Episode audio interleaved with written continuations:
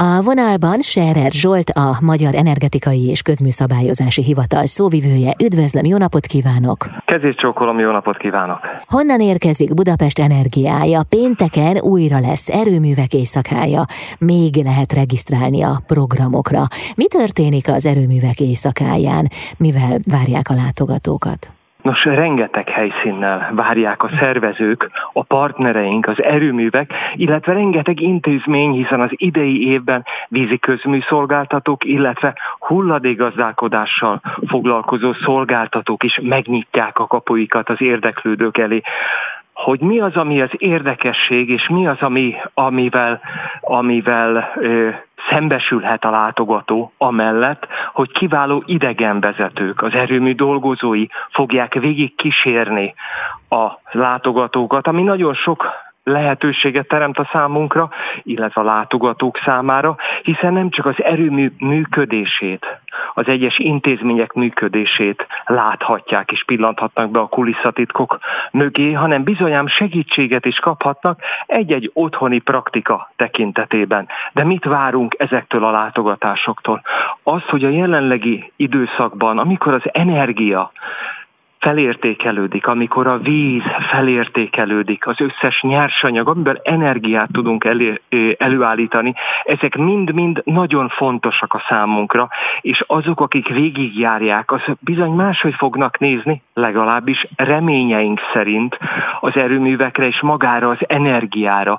Tehát tudatosabban fogják felhasználni ezeket az energiaforrásokat, amik a lakásunkban számunkra annyira hétköznapiak, mint a villany, mint a gáz, de tudatosabban és bölcsebben fogjuk felhasználni, ami a jelenlegi eh, világpiaci környezetben nagyon fontos a számunkra.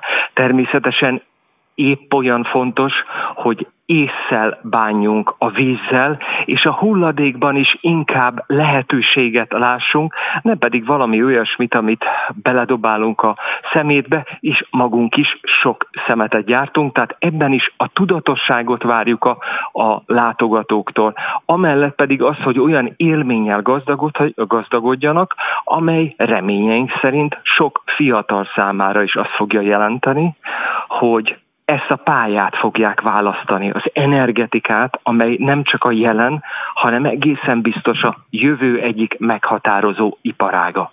Melyek azok az apró praktikák, amelyeket otthon a háztartásunkban is alkalmazhatunk, ha esetleg mondana néhányat közülük? Nos, nagyon fontos a helyes szellőztetés. Például ez egy nagyon picike kérdés, ez egy nagyon apró praktika, de fontos, sokan résinyire nyitva hagyják az ablakot. Ez nem egy helyes eljárás. Az a fontos, hogy óránként, ha otthon vagyunk, átöblítsük a lakást.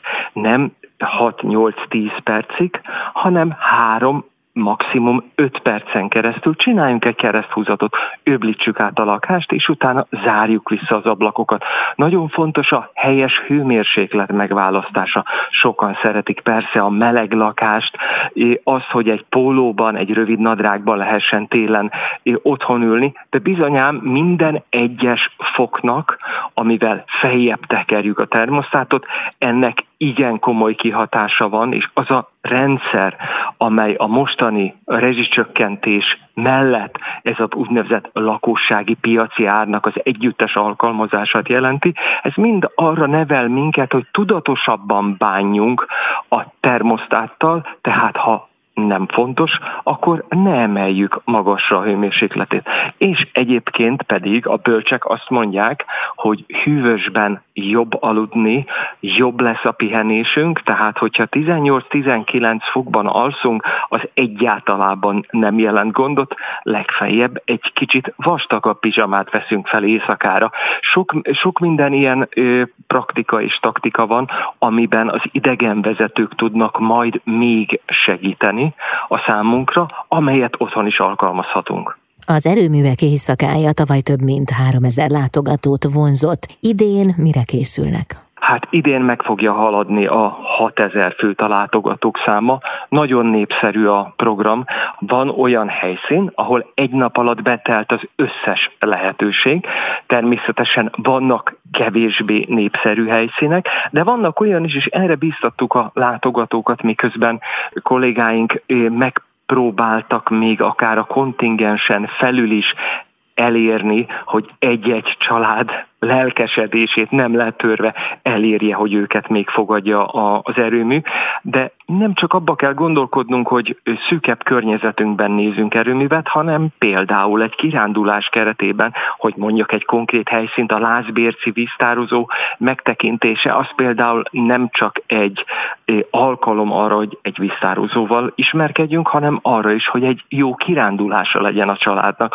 Ha így nézzük, akkor kimozdulhatunk otthonról, és persze vannak azért olyan intézmények, és ez nagyon fontos, hogy a, nem csak a mai napon látogathatóak. Például ilyen a Paksi atomerőmű, ilyen a Mátrai Mátra-aljai erőmű, és ilyen Budapesten az újpesti hulladéképítő, de a Pétávnak Pécset is van olyan intézménye, amely egész éven át látogatható. Ha most nem fértünk be, és nem sikerült a kedvencünket meglátogatni, akkor nem kell feltétlenül megvárni a jövő évet, hanem ezekben az intézményekben bizony egész éven át lehet ö, ö, látogatást tenni. Javasoljuk, hogy ezeknek az intézményeknek keressék fel a honlapját, hogy ö, meg tudják látogatni az adott intézményt, hogyha a mostani esetleg nem sikerült. Köszönöm szépen a beszélgetést, jó munkát kívánok!